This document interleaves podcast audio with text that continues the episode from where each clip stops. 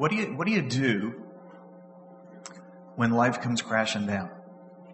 I mean, everything you planned, everything you thought you'd finally gotten on track, you understood where you were going, everything was coming in place, and all of a sudden it crumbles at your feet. I mean, the job, you were there, you were climbing the corporate ladder, you had the system figured out, you were the golden guy, golden gal. And now the economy slows down and they're doing layoffs and it, it, it sounds ultra conservative and overreactionary, but it doesn't matter because your name's on the list.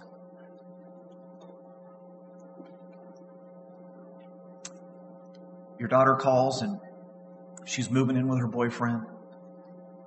There's not going to be any white dresses. There's not going to be any walking down the aisle. And everything you dreamed and everything you planned.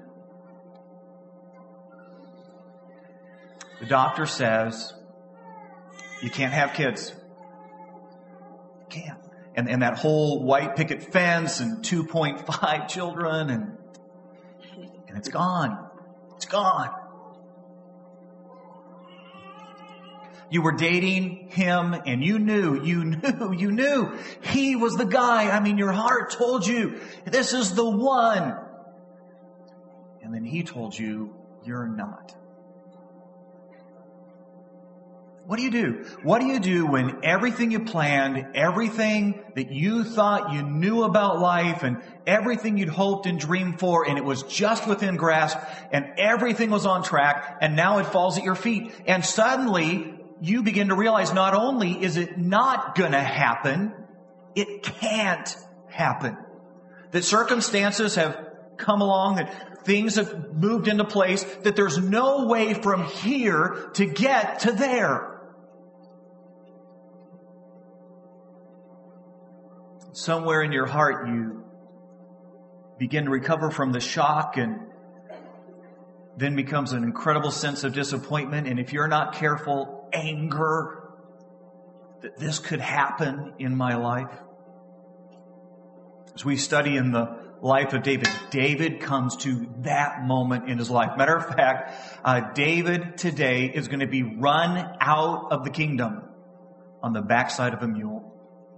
And everything he had thought, everything he'd lived his life for, everything he'd planned, he thought it was all done. He was old by now. He, he figured he'd already done his laps and set himself up. He was moving on to retirement. And suddenly his entire world comes crashing down on him in an instant. And he realizes as he rides out of the kingdom, as his own son has overthrown him, that everything he dreamed not only isn't going to happen, it can't happen from here. And in that moment that you and I would probably expect to be one of those down moments in the life of David. You know, we've, this whole series has been surprising because here's a guy who scripture describes and says was a man after God's own heart. And yet his life is kind of like a heartbeat. I mean, he's been on again and off again with God and he's done some stuff that we just go, wow. How can a guy do that and be called a man after God's own heart? And I believe the answer is what David's going to do this week in this moment and what he's going to do next week as we're together are so powerful, so incredible, so indicative of the fact that David finally figures God out. The scripture is able to say, and David was a man after God's own heart this Sunday, next Sunday are incredible redeeming moments in the life of David, which is huge for some of us because some of our Christian walks look a little bit like David and we've got some past stuff and the idea that it could be redeemed, the idea that we could still live for God from here is amazing. So here's what I want us to do. I want us to grab our Bibles this morning and take a look at what David does in this moment because he's going to say two things. And the two things that he says in the moment when his whole world falls apart demonstrate the incredible, incredible, incredible change that's happened in this man's life and the depth of understanding that he has about God. And if you and I could find a way to say the two things that David says in our moments, when life is falling apart, when everything we plan is coming crashing, if we could say what he said, it would open a door of grace in our lives. The truth is, some of us have come here today and we are struggling, struggling, struggling because we've already had that moment. We've already struggled with God when all of a sudden our plans came crashing down. And the truth is, some of us walked in the door today angry that God would let it happen, that God was asleep when it did. And if we could learn to say what David said, when the kingdom was snatched and his world came crumbling down, it would change everything for us. His stories in 2 Samuel chapter 15. If you're not real familiar with your Bibles, if you'll go to the front of your Bible, start working to the right, you're going to find this book of 2 Samuel. Let me give you a little bit of background while you're turning there. Some of you that have been here for the series, you've caught bits and pieces of this. Let's put it all in place. This is after the Bathsheba. Matter of fact, the truth is David's well aged by the time this happens. And subsequently, after his incident with Bathsheba, later on in life, his son Amnon falls in love with his half sister. See, David had multiple wives, and so a lot of half brother, half sister thing going on in the palace. And Amnon falls in love with his half sister Tamar, and he is just smitten with her. I mean, he cannot think about anything night or day except his sister. And so he comes up with this plan and what he does is he pretends to be sick. And he goes to his father and he says, look, Dad, I'm, I am so sick. Would you just send Tamar to take care of me and to nurse me until I get well again? And David was like, why not? And so Tamar comes in and Amnon forces himself upon her. And scripture, it's kind of interesting, says, and the moment he does that, his heart turns and he can't stand to look at her. And he throws her out of the room.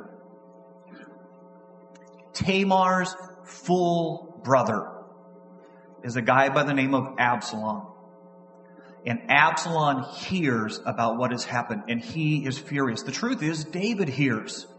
And the scripture says, and David is furious that Amnon has done this. And although scripture doesn't fill in the blanks and we don't know for sure what happened, but in my mind, here's the I picture David walking down the hallway in the palace, heading for Amnon's room, ready to just absolutely go after his son for this wickedness. And somewhere about halfway down that hallway, he says to himself, Oh no. What my son just did is not that different from what I did.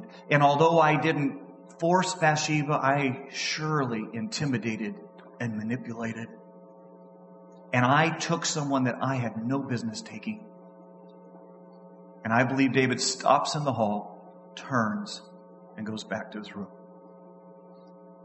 Absalom, his son, is furious out of his mind. Now not only because of what Amnon's done, but even more furious with his father for his impotence, for his inability to respond and do anything. and so Absalom, because he is a cunning man and a patient man waits. Scripture tells us he waits two years. And then he throws this big party.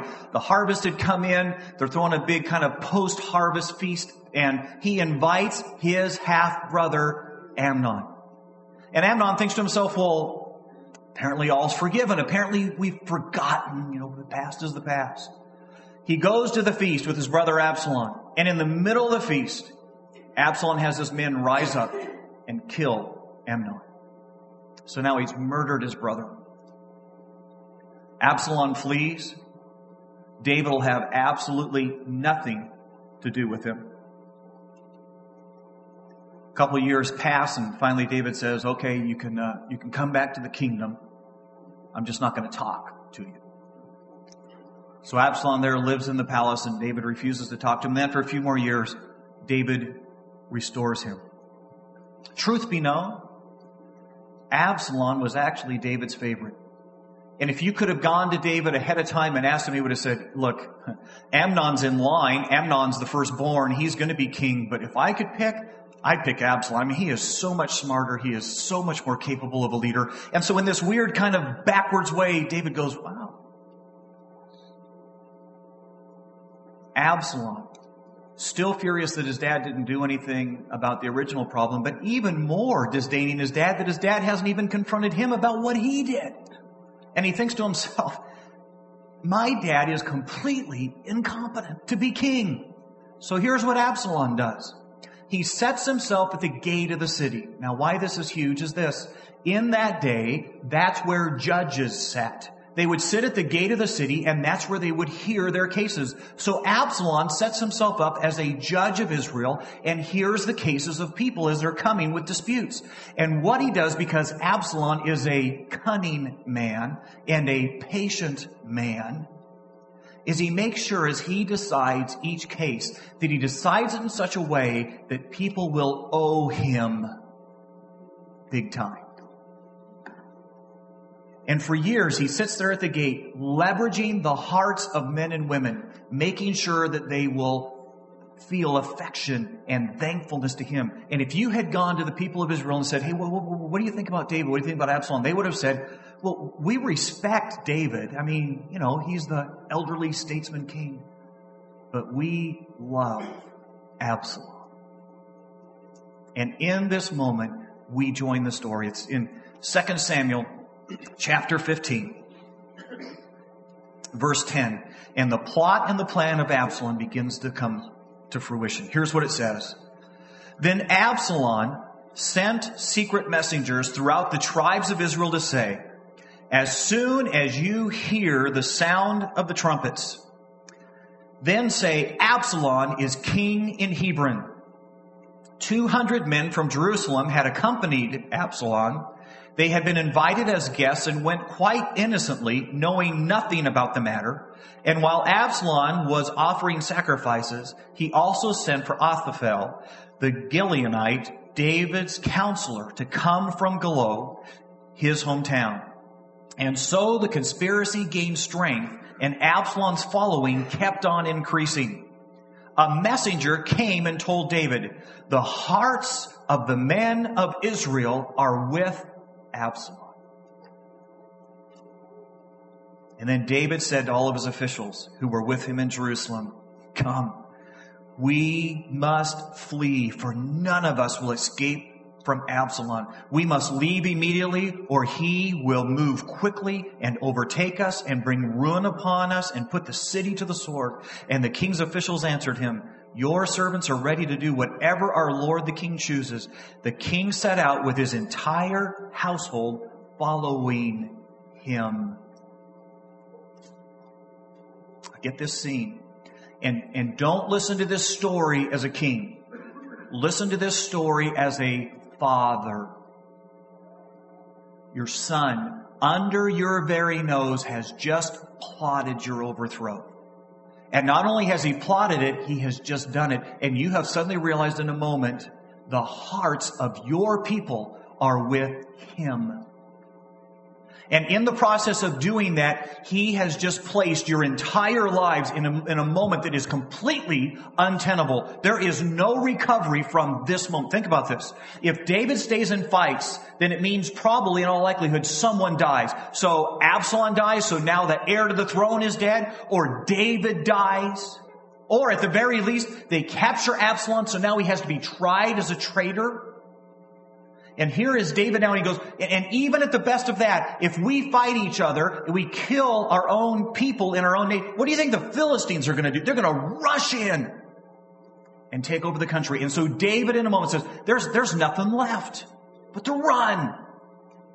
And think about the heart of David as he jumps on and apparently without time, jumps on the back of a donkey and begins to ride away from his palace, his entire household following him. And scripture tells us, and the people of Jerusalem lined the streets and wept as he rides out of town. What do you do in a moment when suddenly life comes crashing in and you realize it is not going to turn out like I planned? Every dream, every hope I had, just got shattered. And not only is it not going to turn out how I planned, it can't. It can't. See, some of us have been here. Some of us look back at our childhood and we say, no, no, I, I know how my childhood should have been. And I know how it was. Some of us have, have had moments in our marriage where we looked across at the person on the other side of the table and said, I don't see any way to get to happily ever after from here. Some of us have raised our kids and we, we thought we did it right. We did everything scripture told us as best we understood. And now they are out living lives of absolute chaos and making decisions that we go, those decisions are going to be with them for a life. How do you get there from here? Some of us had the job we always dreamed of. Some of us applied to the college only to get the letter back that said, no.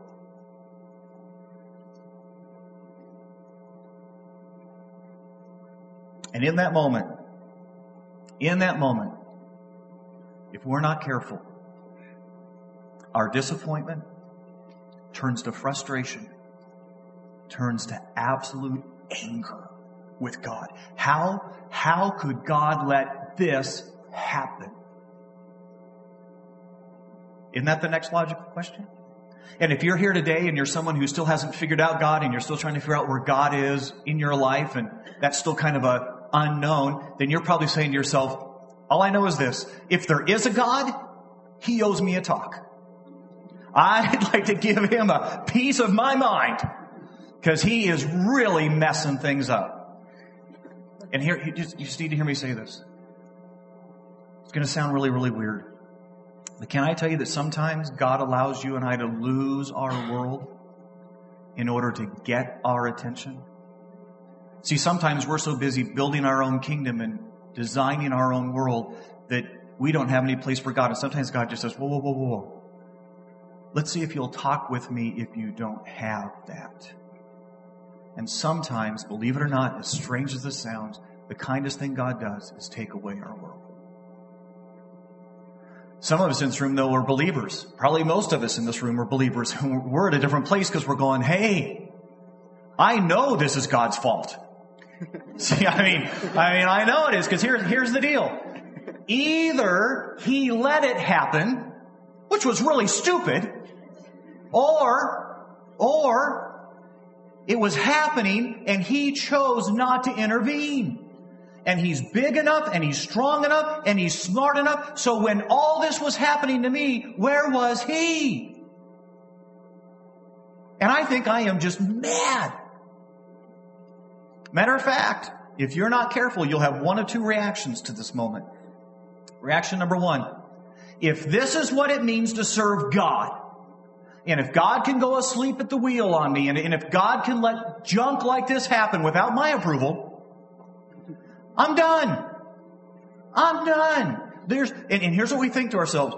There's nothing that could happen to me in rebelling from God and telling God to take a hike that's any worse than I feel right now. So, God, I'm throwing in the towel. I'm through. See, here's, here's the deal. I waited. I waited for a good, godly person to come into my life so I could marry him, and now I'm 40. I told the truth, and they fired me.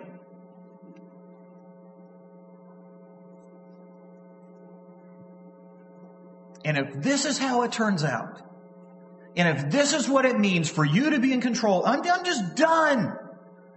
I'm done. And our hearts want to grab the because we say, you know what? I can find me a man. If you can't, God, I can. Maybe a little scruffy on the edges, but it's better than nothing. You can't find me a job. I'll find me a job. I'll fix it. And then, you know what? When I'm done fixing it, you and I will talk about whether or not I can ever trust you again. But right now, I'm fixing your mess. Thank you very much, God. Second reaction. It's what I call the teen reaction. You ready for it? Some of you guys remember being teenagers? How many of you guys are going, I, some of you guys are going, teen reaction? That's like a bazillion years ago. Dinosaurs were crawling the earth. How many of you remember what it was like to be a teenager? Remember a moment being mad at your parents? I mean, you were so sure they were dumb and, and they didn't get it. And, and, and, and in that moment, here's what a teenage heart says. All right, all right, all right. if you're gonna hurt me, I'll hurt myself. I'll hurt myself. And you, we've seen right? If you're gonna hurt me, if you're gonna do that, mom and dad, I'll just hurt myself. Now some of us have gotten a little bit older, we go, guys, that doesn't make any sense. Go key the car, but don't hurt yourself. I mean, that's kind of dumb. And yet, yet, yet, yet, yet, you ready for this? We do that in our adulthood. Here's what we do. Okay, God, you're messing my life up. You've let it crumble. You've let it fall. Good. I'm just going to go sin. I'm just going to go sin it up. I'm going to go sin everywhere. I'm going to do everything you told me not to do. I'm going to sin my heart out. we'll see. I'll show you, God. And you know what the truth is? We've done that, haven't we? And in that moment, and if we were honest today, some of us would come back and say, the dumbest decisions of my life are in that moment when I was saying to God, okay, God, you disappointed me. You didn't come through. You didn't do what I told you to do. And I am so mad. I'm just going to go sin. And some of us today still live with the regret and the hurt of trying to get even with God by hurting ourselves. So here's what I want to say. Before you let your heart get there, before you decide to throw God away and would you consider hearing what David does in this moment? Because what David does is so unspeakably powerful. And if you and I could do this in the moments in which our lives are falling apart and it looks like God lost control and we're going, there's no way this is the right plan. If you and I could simply do what David did, it would open a door of grace. And some of us, some of us might even be able to forgive God and get on with life. Go back to the passage. Here's what David does. It's verse 25.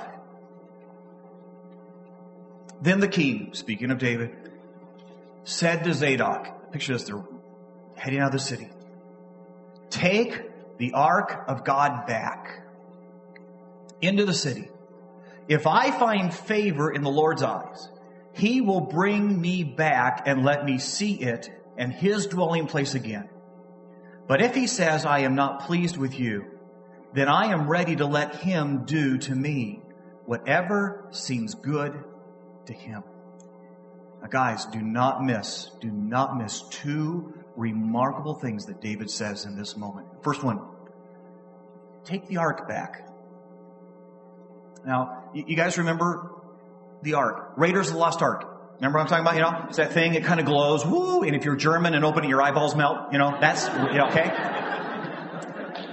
Here's it the ark was real. And, and a matter of fact, at this point in time in history, the ark was the presence of God. God not only abode in the ark of the covenant, but around the ark of the covenant. And that was his presence. And unbelievably powerful things happened by being with the ark in the presence of the ark. Matter of fact, Israel never loses a battle when the ark is there. Matter of fact, there was one moment when the Philistines actually captured the ark and had it for a little while. They started winning all the battles. There, there's a moment when they were moving the ark and they got tired of moving it and they left it for a while at a guy's farm. His corn grew higher than his house.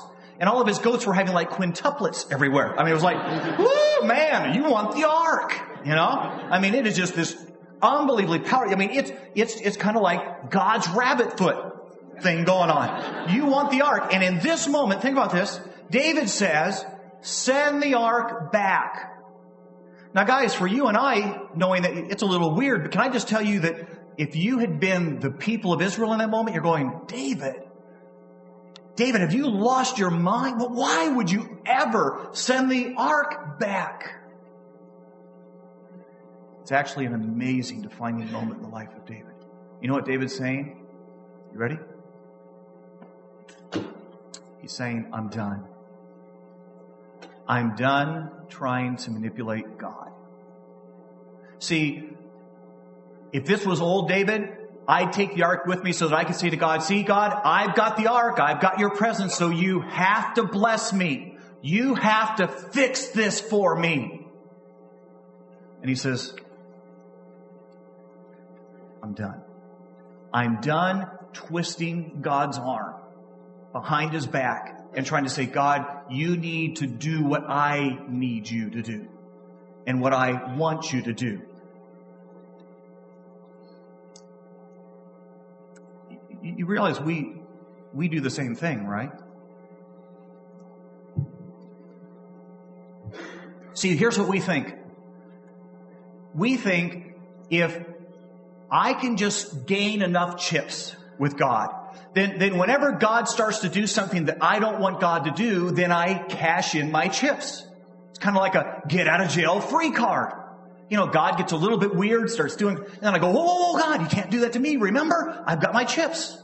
Remember that time I went to church three weeks in a row in uh, 1995. But I, I got that chip. I got that chip.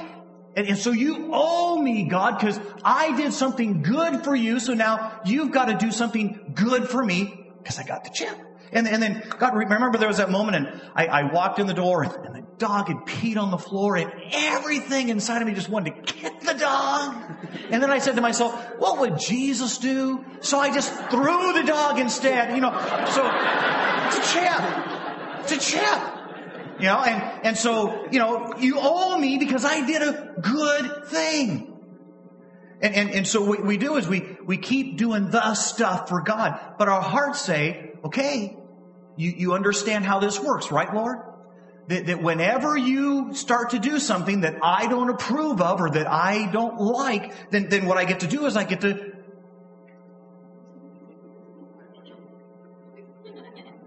You, you can't do that, God, because you owe me because I've got a chip.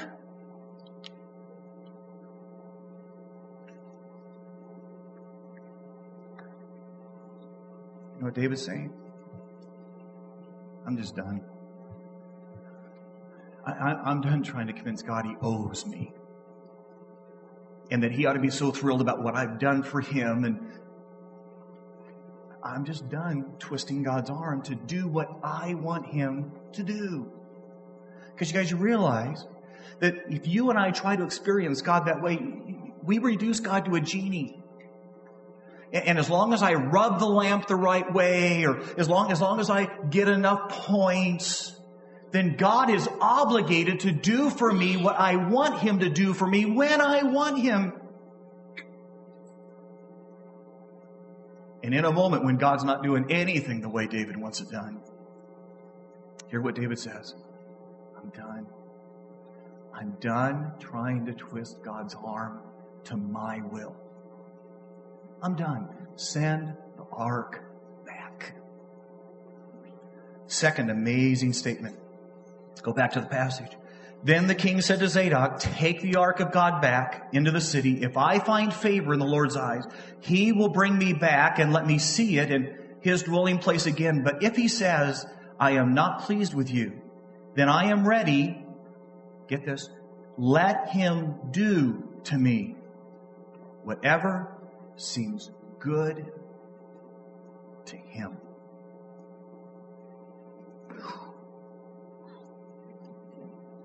You get what David just said?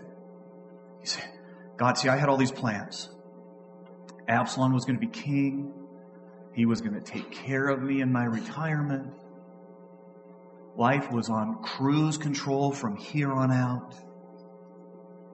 And it's gone. And it's gone.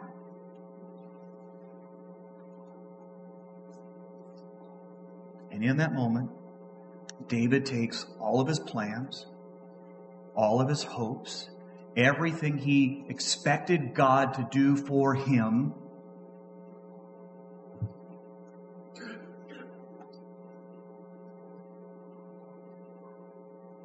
And he says, God, just do whatever you think is good for me. And whatever that is, if I never see my kingdom again, my son is never restored to me.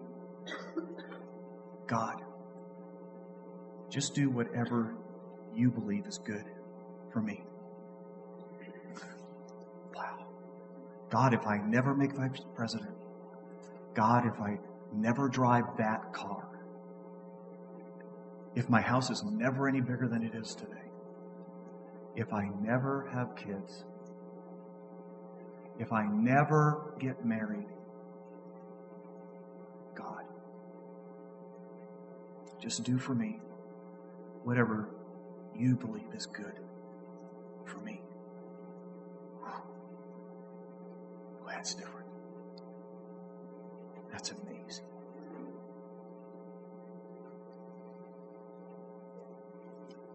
Let me tell you what David avoids. Let me tell you what David doesn't do that you and I would be so likely to do in this moment. Three things. Number one, David has learned not to make his faith dependent on God behaving the right way. He's not saying, hey God, look, look, look. You didn't approve this plan with me. See, I didn't, I didn't wake up in the morning and go, hey, let's lose the kingdom today. I vote for that. Woo, what a, that is the best plan. And you get, he has basically said, look, God, my faith in you is not dependent in you doing what I told you to do or what I expected you to do. And you're still God. You ready for this? Even if in my mind you disappoint me. Is that amazing? Second thing, he did not wrap his faith around timing or style. I mean, think about this. David's old. David's going, this is the wrong time. And have you ever noticed about that about God? God's timing stinks. Have you noticed that? I mean, when's the last time you woke up and said, man, what? How cool. This is exactly when I needed a problem. Man, if I was mapping my life out, I would have said, put a problem right there. And God did it. Oh man, is he smart? You realize God timing always stinks. And he never does it the right style. It's not how I would have done it. Third thing, he did not put his hand to try to fix it. God, is that huge? How many times have I tried to fix God? How many times have I said, God, no, no, no, no, no, no, no, no, no, no, let me show you. I'll fix it for you. And then I'll, you know, after I get done fixing it for you, then I'll go back to church. Or then I'll start reading my Bible again. But right now you need some help. So I'll just fix it and then we'll talk.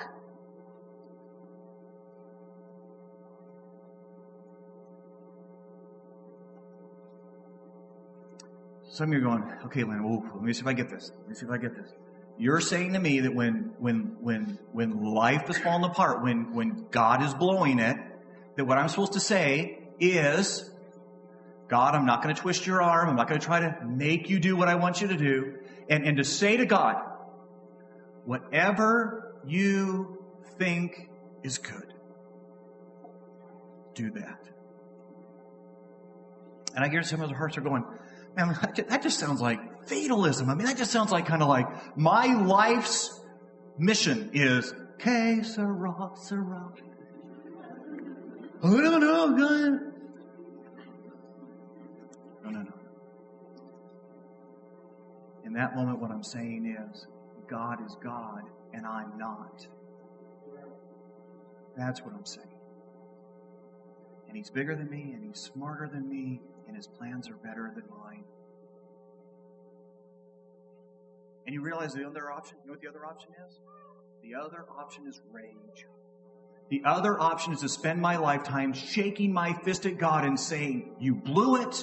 You didn't do it my way. I am so mad at you. How could you let that? Why did you let, answer me, God? You realize the only other option is rage. Which leaves a bunch of us in here today having to figure something out. Because the truth be told, some of us walked in this room going, I, I don't even know how God and I are doing because I've got this moment. I've got this thing in my past where I am just so confident that God got out of control and God made a mistake and I am not only angry about that, I am paralyzed to ever trust Him again in the future because what if He did that again? And if you and I could only say what David said, God, I'm done. I'm done. I'm done twisting your arm to do my plan. And I'm simply saying today this do with me, even if it means I never find that other person, even if it means I, I never get the raise, e- even if it means they never love me back. Do with me whatever seems good to you because you're God and I'm not. And you don't owe me a thing. Let's bow our heads.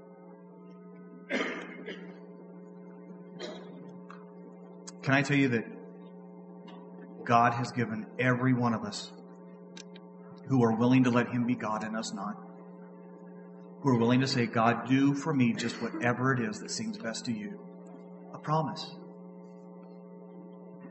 Let me speak that promise to you with your heads bowed. Here's what God says to you. In all these things, you are more than a conqueror through him who loved you. For neither death nor life, neither angels nor demons, neither the present nor the future, nor any powers, neither height nor depth or anything else in all of creation will be able to separate you from the love of God. God, simply do to me whatever is best. in your mind. Dearest Heavenly Father, we just come before you this morning. Some of us need to let you off the hook. Some of us need to say, there is, there's this moment in my life that didn't turn out the way that I would have planned it, and God didn't do what I would have done. We just need to stop today. Stop trying to twist your arm, getting you to behave the way we want you to behave. And bow the knee and take all of our dreams and all those things that we planned for ourselves and lay them at your feet and simply say, Dear God, here's my life. Here's my hopes and my dreams and everything I ever thought I wanted. Would you simply do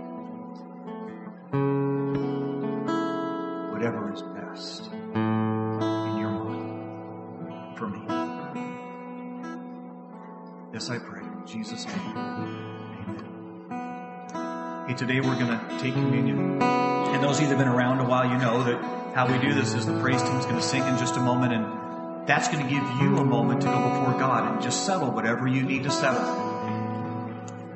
And I would just encourage you in light of today's message that you would just take the time to prepare your heart to be able to say to the Lord, Hey Lord, do with me whatever seems best to you. And, when your heart is ready, you just get up out of your seat, you make your way forward, you'll serve yourself a communion, and then head back. Would you do some business with God today?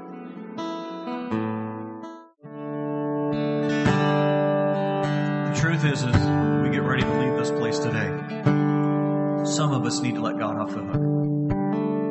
Because we walked in here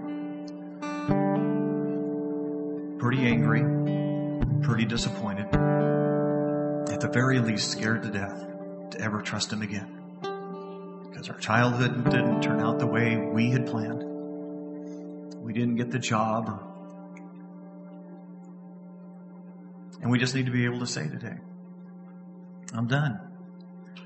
I'm done telling you how my life ought to be. And so I'm going to take what I thought it was and I'm going to lay it at your feet. And here's what I'm going to say Do for me whatever you think is good.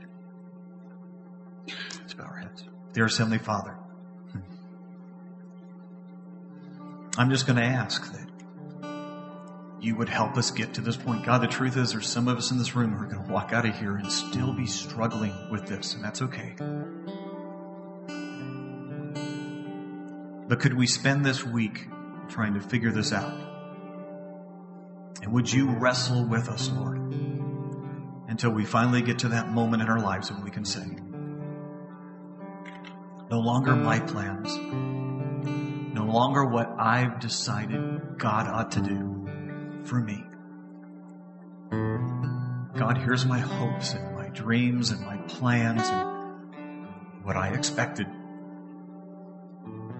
God, would you simply do for me whatever you think is best? In Jesus' name, amen. Hey, God bless you for being in this place. Some of you are going to have questions. I'll be at the front. We'll spend time.